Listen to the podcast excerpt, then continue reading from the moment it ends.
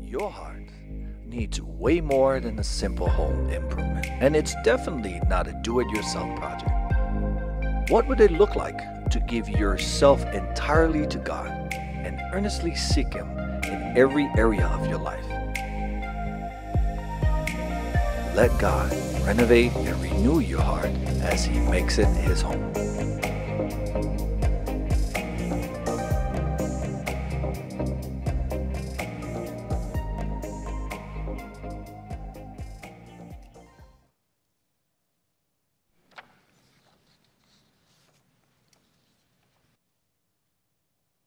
When I gave my life to Jesus, I told him, Lord, I want this heart of mine to be yours. I want to have you settle down here and make my heart your home. Everything I have belongs to you. Let me show you around. Today, Jesus was waiting for me at the door of my home. An alarming look was in his eye. As I entered, he said to me, There's one particular odor in the house. Something must be dead around here. I think it's in the storage room. As soon as he said this, I knew what he was talking about. There was a storage room that I kept behind lock and key because I had one or two personal things that I did not want anyone to know about. Certainly, I did not want Jesus to see them. I knew they were dead and rotting things left over from my old life, but I wanted them for myself, and I was afraid to admit they were there. Reluctantly, I went up with him, and as we mounted the stairs, the odor became stronger and stronger. He pointed to the door. I was angry. That's the only way I can put it. I had given him access to the study, the dining room, the living room, the rec room, and now he was asking me about my storage room. I said to myself, This is too much. I'm not going to give him the key. Well, he said, reading my thoughts, if you think I'm going to stay here with the smell, you're mistaken. I will go out to the porch. Then I saw him start to walk away. When one comes to know and love Christ, the worst thing that can happen is to sense him withdrawing his fellowship. I had to give in. I'll give you the key, I said sadly, but you will have to open the closet and clean it out. I don't have the strength to do it. Just give me the key, he said. Authorize me to take care of that closet, and I will. With trembling fingers, I passed the key to him. He took it, walked over to the door, opened it, entered, took out all the decaying stuff that was rotting there, and threw it away. Then he cleaned the closet and painted it. It was done in a moment's time. Oh, what victory and release to have that dead thing out of my life. My oldest two children were pretty neat. I mean, they were pretty organized. If you went to their bedroom at any given time, it was always pretty immaculate, pretty cleaned up. In fact, my son, if anything was in his room that he didn't really know what to deal with, he would just put it outside his door so we would have to deal with it because he didn't want any clutter. He hates clutter. Our third child, let's just say she was a little different. She was on the other extreme. She really didn't want an organized room. She didn't want a cleaned room. And in fact, every once in a while, her room would get so bad that after her older siblings had moved on to college, she would then migrate to another bedroom. And she would stay there for a while until that room got really bad, and then she'd move on, and we had to put a stop to it. She only got two bedrooms, and then she had to clean. Well, I remember one time, uh, my wife, one of my wife's sisters, was coming to visit, and uh, she hadn't been to our house before, and Beth kept warning Katie, Katie, my sister's coming, your aunt's coming, She's going to walk through your room. Is this how you want it to look? Oh, I'll get to it, Mom. I'll get to it, Mom. Sound familiar? Beth even offered, because it was quite a task, to go in and help her to clean up the room. Oh, I'll get to it, Mom. I'll get to it, Mom. And I remember the day came when her aunt was visiting. And Beth said, You better get up there because she's coming in just a couple of hours. I'll get to it, Mom. I'll get to it, Mom. And I remember about the time she arrived, Katie zipped into her room, and lo and behold, in five minutes, it was clean. Well, I know what she did. And so while Beth was giving her sister a tour of the house, I just happened to walk in when they were walking through Katie's room. And I said, Oh, you've got to see how big the closet is. The closet is enormous. And Katie shoots me a look like, What are you doing? We open up the closet, eh, just like you thought it would be. It was a disaster. She had just taken everything and shoved it into the closet because she didn't want to deal with it. She didn't want to clean it. Her mom offered to go in and clean it with her, and she just didn't want to deal with it. Now, friends, here's what I want you to glean from this story this is a metaphor of our lives. We have things in our lives that we just don't want to deal with. And there's lots of reasons for that. It's hard, we're embarrassed, we're ashamed. And so instead of dealing with the issue, we shove it into the storage room or we shove it into a closet and we shut the door and we figure out of sight, out of mind. But that's, as you're going to see this morning, that's actually not true. We hope that nobody will notice it. But the reality is, not only does God know, but often others see it as well. What I found in my life is I'm only as healthy as my secrets. I'm only as healthy spiritually and emotionally as my secrets, as those things that I'm trying to hide, those things I don't want anybody to know is true about me. And friends, I want to tell you this morning we all have a storage room, we all have that closet. And the reality is, it is affecting our lives spiritually, it is affecting our lives emotionally. It's affecting our lives and our relationships. And God wants to set us free. If you have your Bibles with you, I want to invite you to turn to Psalm 139. And I'm going to read the first 12 verses, and then I'm going to jump down to the last two verses. And what you're going to, what you're going to see in this is that you cannot hide from God. I cannot hide from God. I might think that nobody knows this is true about me. I might think nobody sees it, but God sees it. And I want you to hear what the psalmist says at the very end. Beginning of verse 1 You have searched me, Lord, and you know me. You know when I sit and when I rise. You perceive my thoughts from afar. You discern my going out and my lying down. You are familiar with all of my ways. Before a word is on my tongue, you, Lord, know it completely.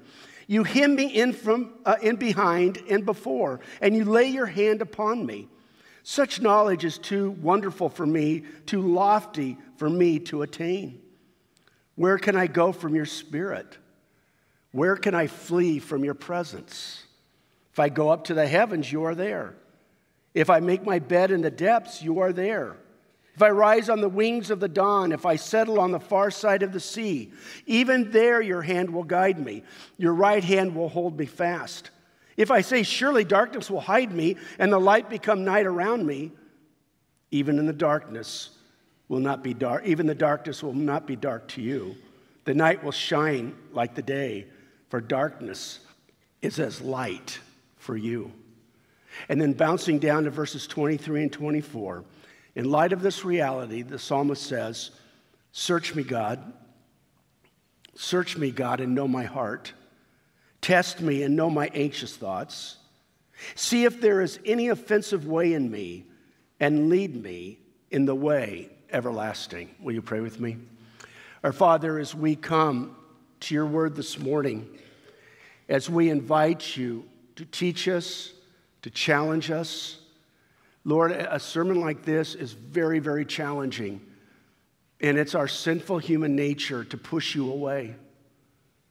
To say, No, Lord, I don't want you in that area of my life. No, Lord, I don't want anybody to know this about me. But God, we understand that freedom does not come from hiding, freedom comes from being known and being loved.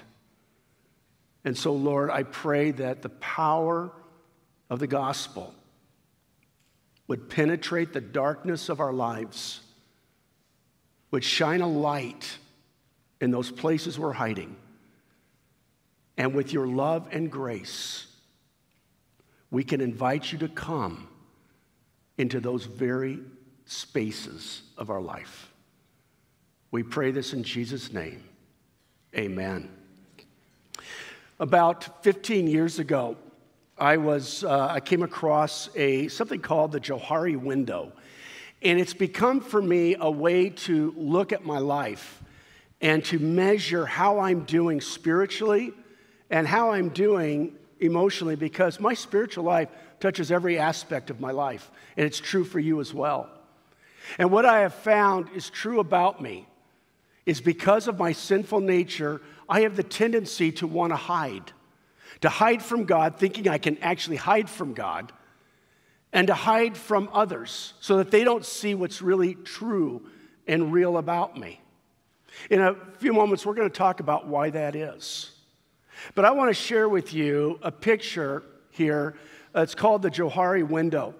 And you'll see in the top left hand corner, uh, this is the area of my life that people around me know is true about me, and I know is true about me. This is the open area of my life. It's the area of my life I don't try to hide. It's the area of my life where I'm not shoving into a storage room, I'm not shoving into a closet. It's an area of my life where I'm open to God, I'm open to others, I'm open to myself.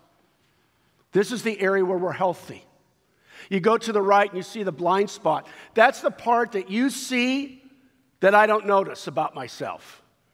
Have you, ever, have you ever had somebody say something to you about who you are and you're like, that's not true about me? And all of a sudden you start to see that area of your life over and over and over again? That's the part of us that others see, but we don't want to acknowledge. You drop down to the bottom left hand. That's the part of me that others don't know, but I know about myself. This is the area, this is fa- the facade. This is the imposter. I don't want you to know this is true for me, about me, so I'm going to act differently around you. I'm going to project something about myself that's not true about me. But I don't want, because I don't want you to know that it's true about me. I'm hiding. I'm pushing things into a storage room, into a closet. In a moment, I'll talk about what some of those things are.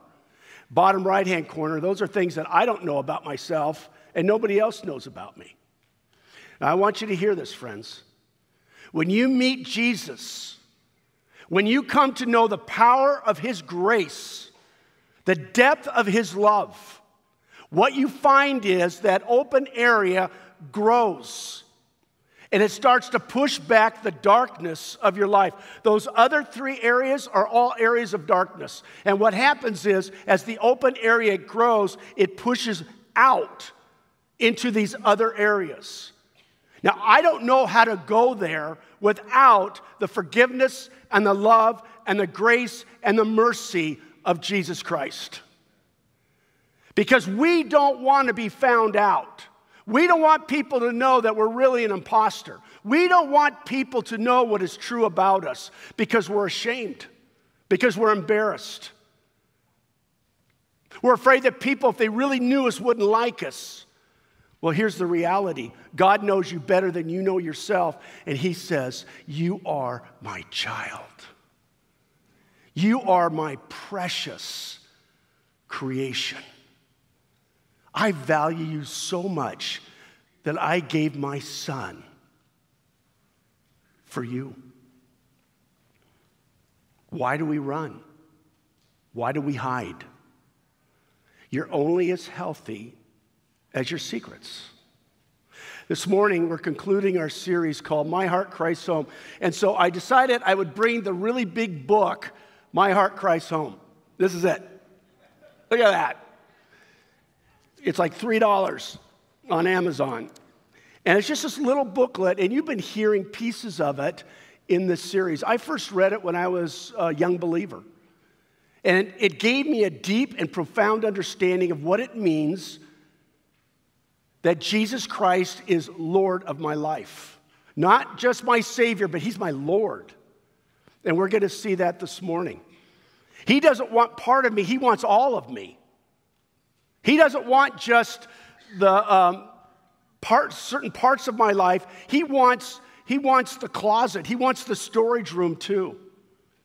He wants all of me. He wants to go in and He wants to clean all the areas of my life and set me free to be what He created me to be. And it's in this little tiny booklet where that little story is told. It was written back in the 1950s.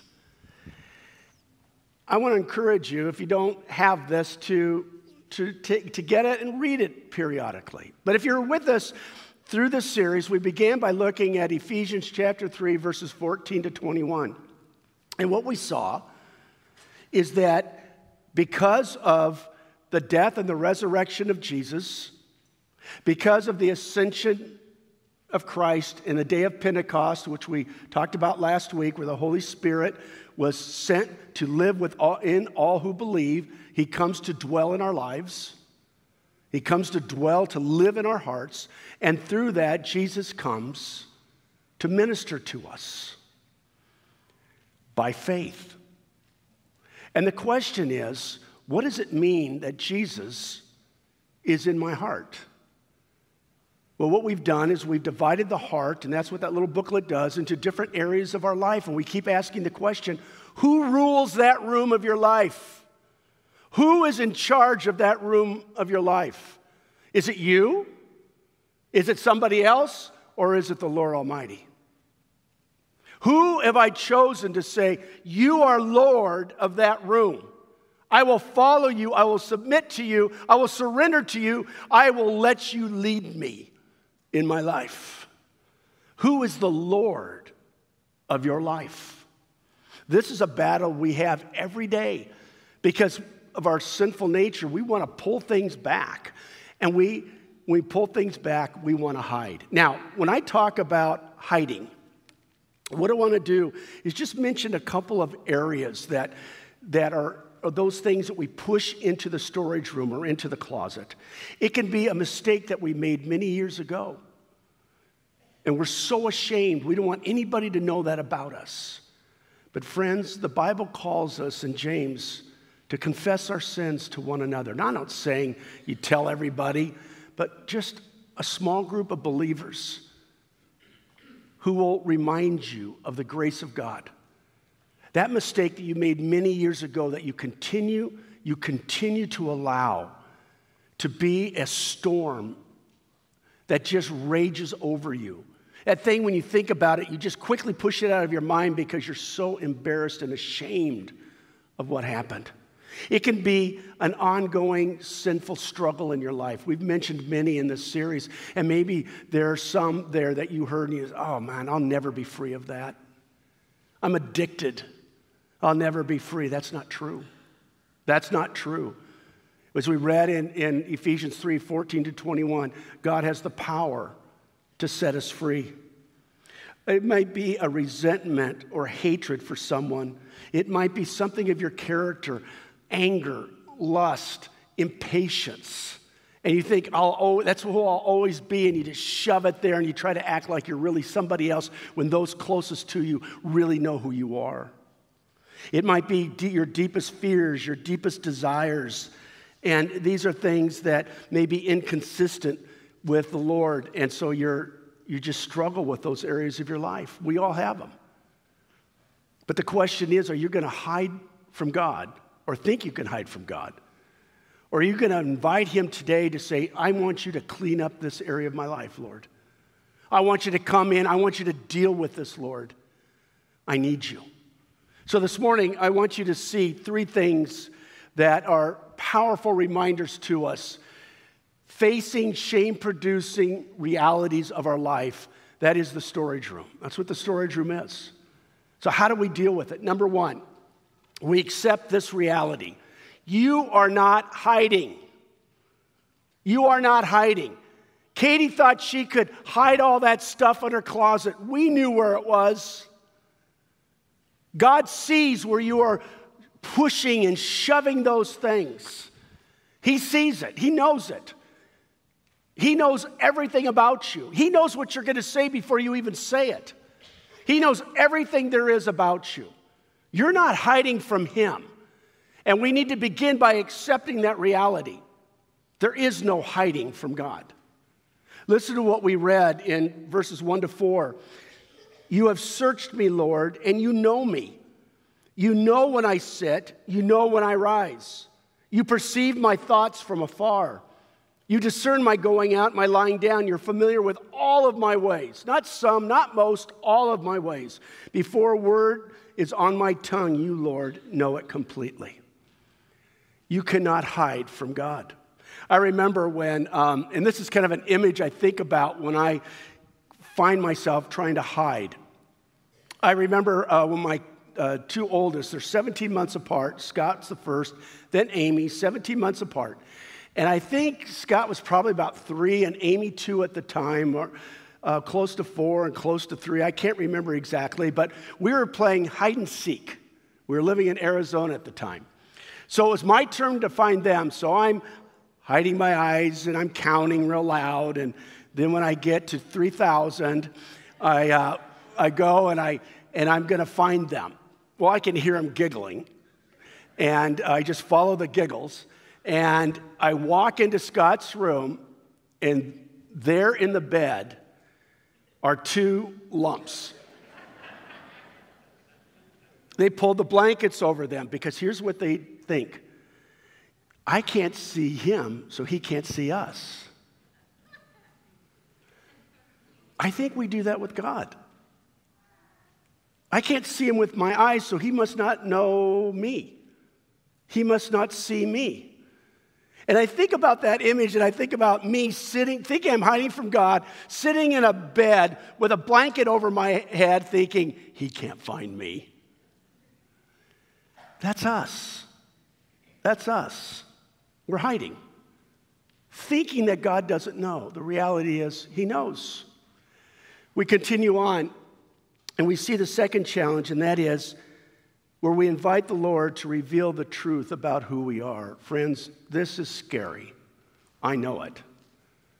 You cannot, I don't know how you do this apart from the grace, the mercy, the love, and the forgiveness of Christ. I don't know how you do this. It's inviting God to search me. Now, listen to what the psalmist says in Psalm 23 in the first part of 24. He says, Search me, God know my heart. Test me and know my, my anxious thoughts. Now, listen to this. See if there's any offensive way in me. That is a bold prayer. You know what you're saying to God? I'm coming clean. God, I don't want to live with this false reality of who I am.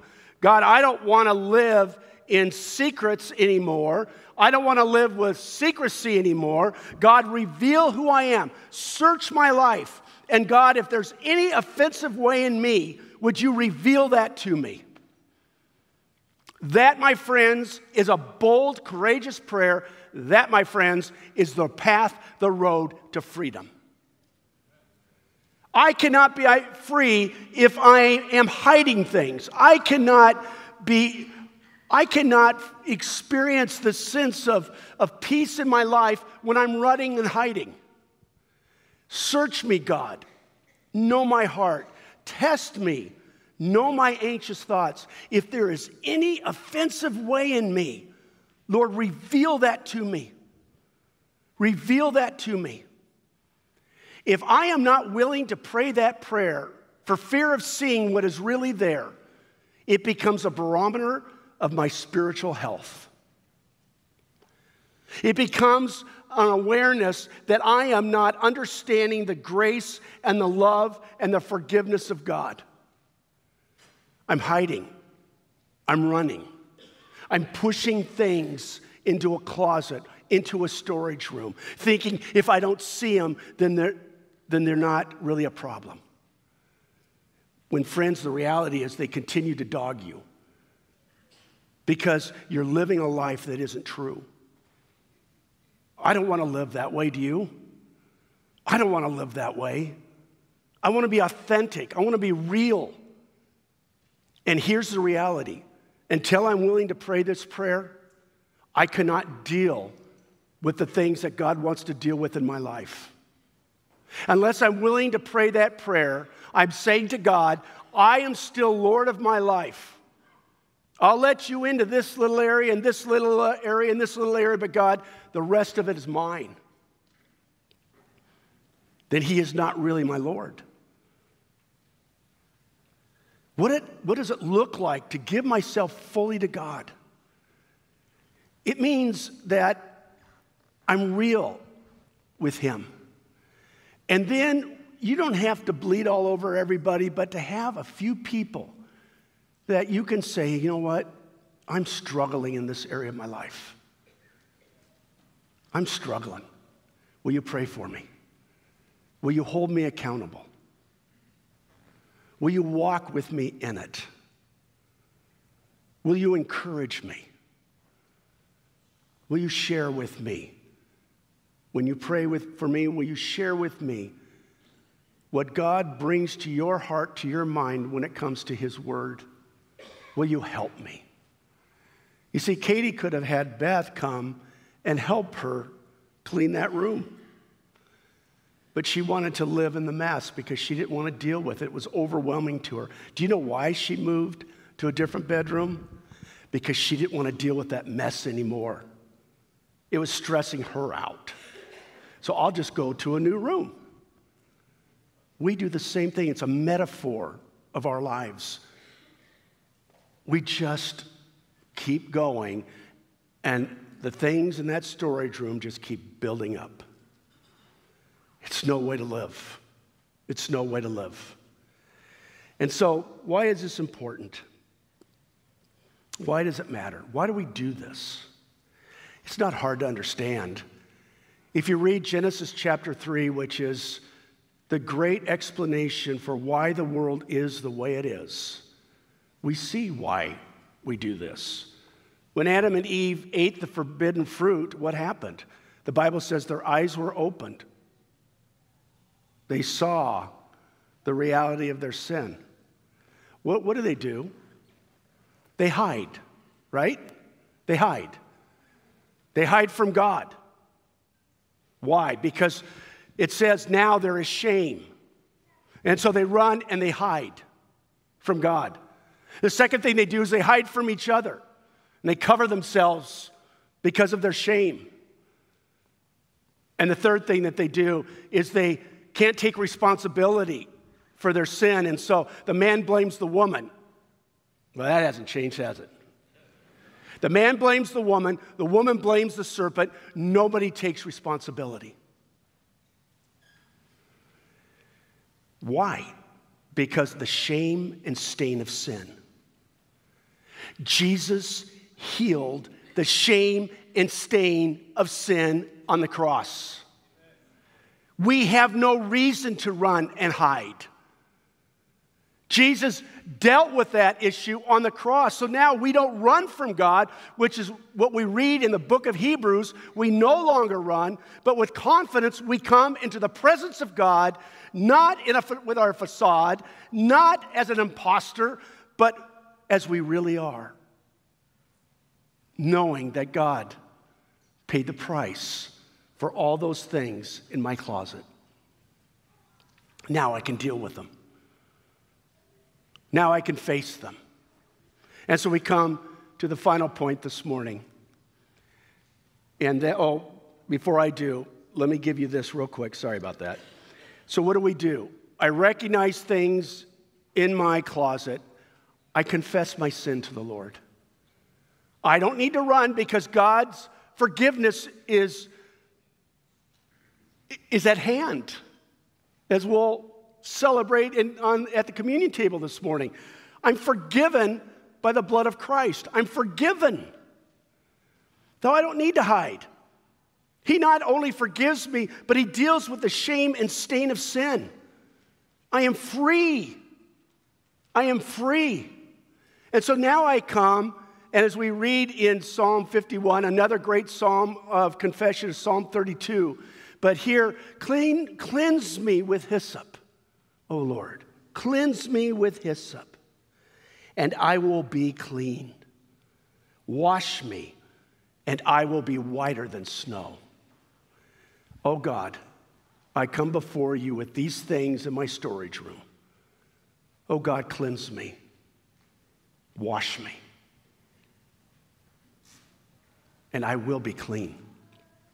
You hear the confidence of the psalmist? But he doesn't stop there. A lot of people stop here, but he doesn't stop there. Listen to what he says in verse 10. He asks the Lord for the strength to change. God, forgive me, now change me. And that change has to happen deep within ourselves. That's where God works, is deep within ourselves. So he says, Create in me a clean, a, pure heart, O God.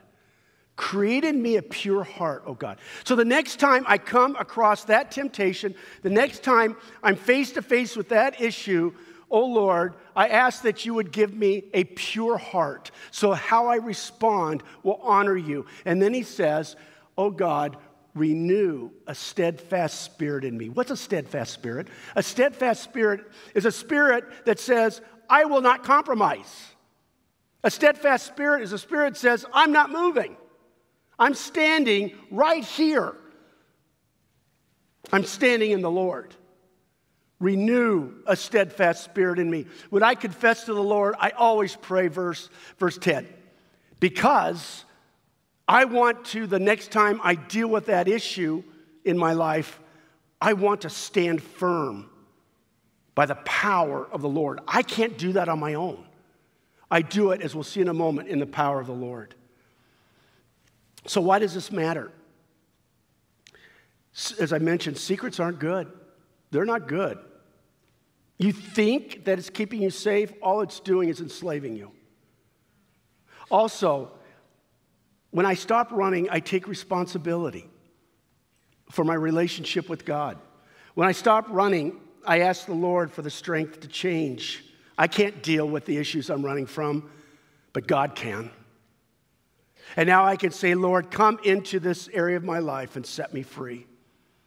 And friends, the third area is my sin doesn't just affect me, it affects the people in my life. And if I'm running and hiding, I'm not taking responsibility for my sin that has hurt often the people that are closest to me. And so I run and I hide and I continue to hurt the people that are closest to me. Why? Because I am unwilling to face the reality of who I am. When I am open and allow the Lord to search me, I begin to see how it's impacting my life and the lives of those around me and my relationship with the Lord. I take responsibility with God and I take responsibility for how my sinful nature has hurt others. I may not want to admit that I'm an impatient person. And when I don't see it, I don't see how it affects the people around me. But when I acknowledge it, invite the Lord into it, I'm free. So, what do we do about this? What do we do about this? It comes to the third point this morning. And this is, this is where I invite you this morning to linger coming out of this series. I don't want the Lord to have part of my life. I want Him to be Lord over every aspect of my life. On your seats this morning, you see a little sheet. And if, you're, uh, if you didn't have, I think they're on every other seat. And if you have to look on with another person or if you have to slide over and grab one that's on an empty seat. But this is an invitation. I want you to hear these verses. I love this. The psalmist says, See if there is any offensive way in me and lead me in the way everlasting. See, he doesn't say, okay, just let me know about any offensive ways in me and I'll confess them. He says, no, no, no, no. Lead me. I will follow. Lead me, Lord, as you reveal these things. Lead me, and I will follow, and you will take me to the place where I need to go and where you want me to go, and really the place I want to be. So he doesn't just stop with reveal it to me. He's saying, Now, Lord, lead me in light of these things that you have revealed to me to the life, to the way everlasting. And that way everlasting begins, begins the moment we accept Jesus as our Savior and our Lord. Surrender your life fully, and let me just read to you a couple of verses that talk about this. I love this from Jeremiah. Lord, I, I know that people's lives are not their own. It's not for them to direct their steps. You ever thought about that? I know that people's lives are not their own. I think most Christians think that life, their life is theirs. It's not what the Bible teaches. Rather, it is not for us to direct our ways, it is for the Lord to direct our ways. We read on, and I love, always love this passage. I have been crucified with Christ. It's no longer I who live, but it's Christ who lives in me. The life I now live in the body, in this body, I live by faith.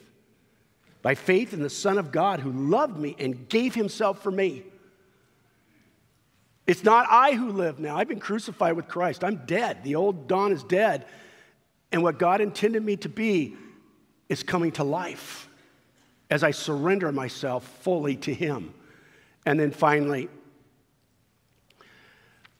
where we began, I pray out of His glorious riches, the overflowing riches of our Lord I pray that out of his glorious riches, he may strengthen you with power through his spirit in your inner being, in your heart, in your mind, in your life, because all your decisions come from this the heart and the head.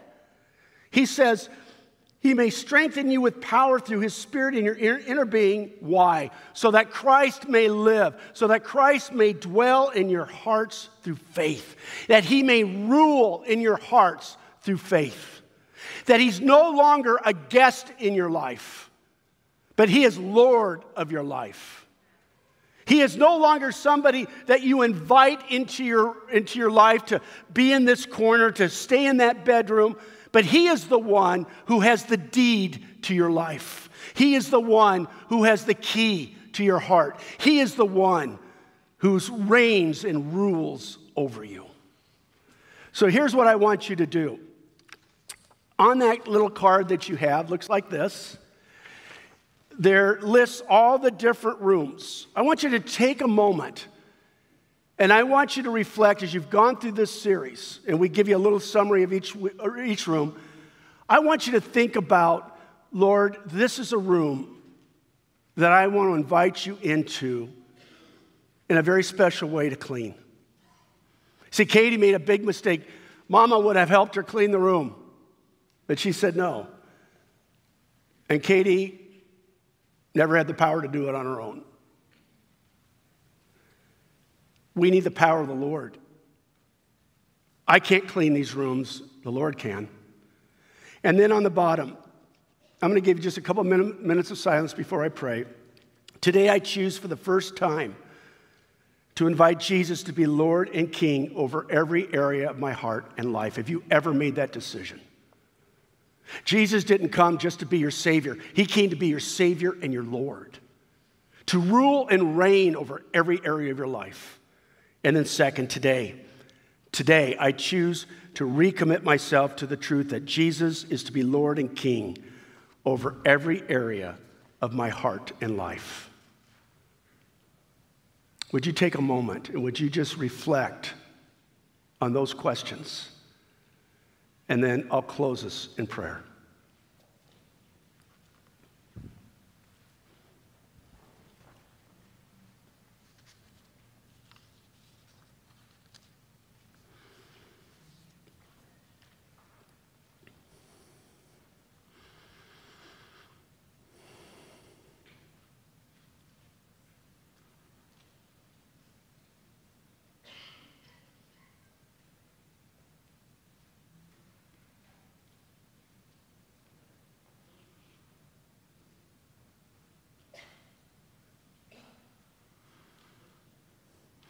Lord, I don't know if there's any more profound challenge than the challenge to ask you to come, to search our hearts, and to reveal what is really there. Oh God, our prayer this morning is for each and every person here. Help us with that battle. We have been so trained to create a facade to hide. But Lord, we don't want to live that way. We want to live in the strength of the Lord, in the power of the Lord. Lives that are marked by freedom. We ask this in Jesus' name. Amen.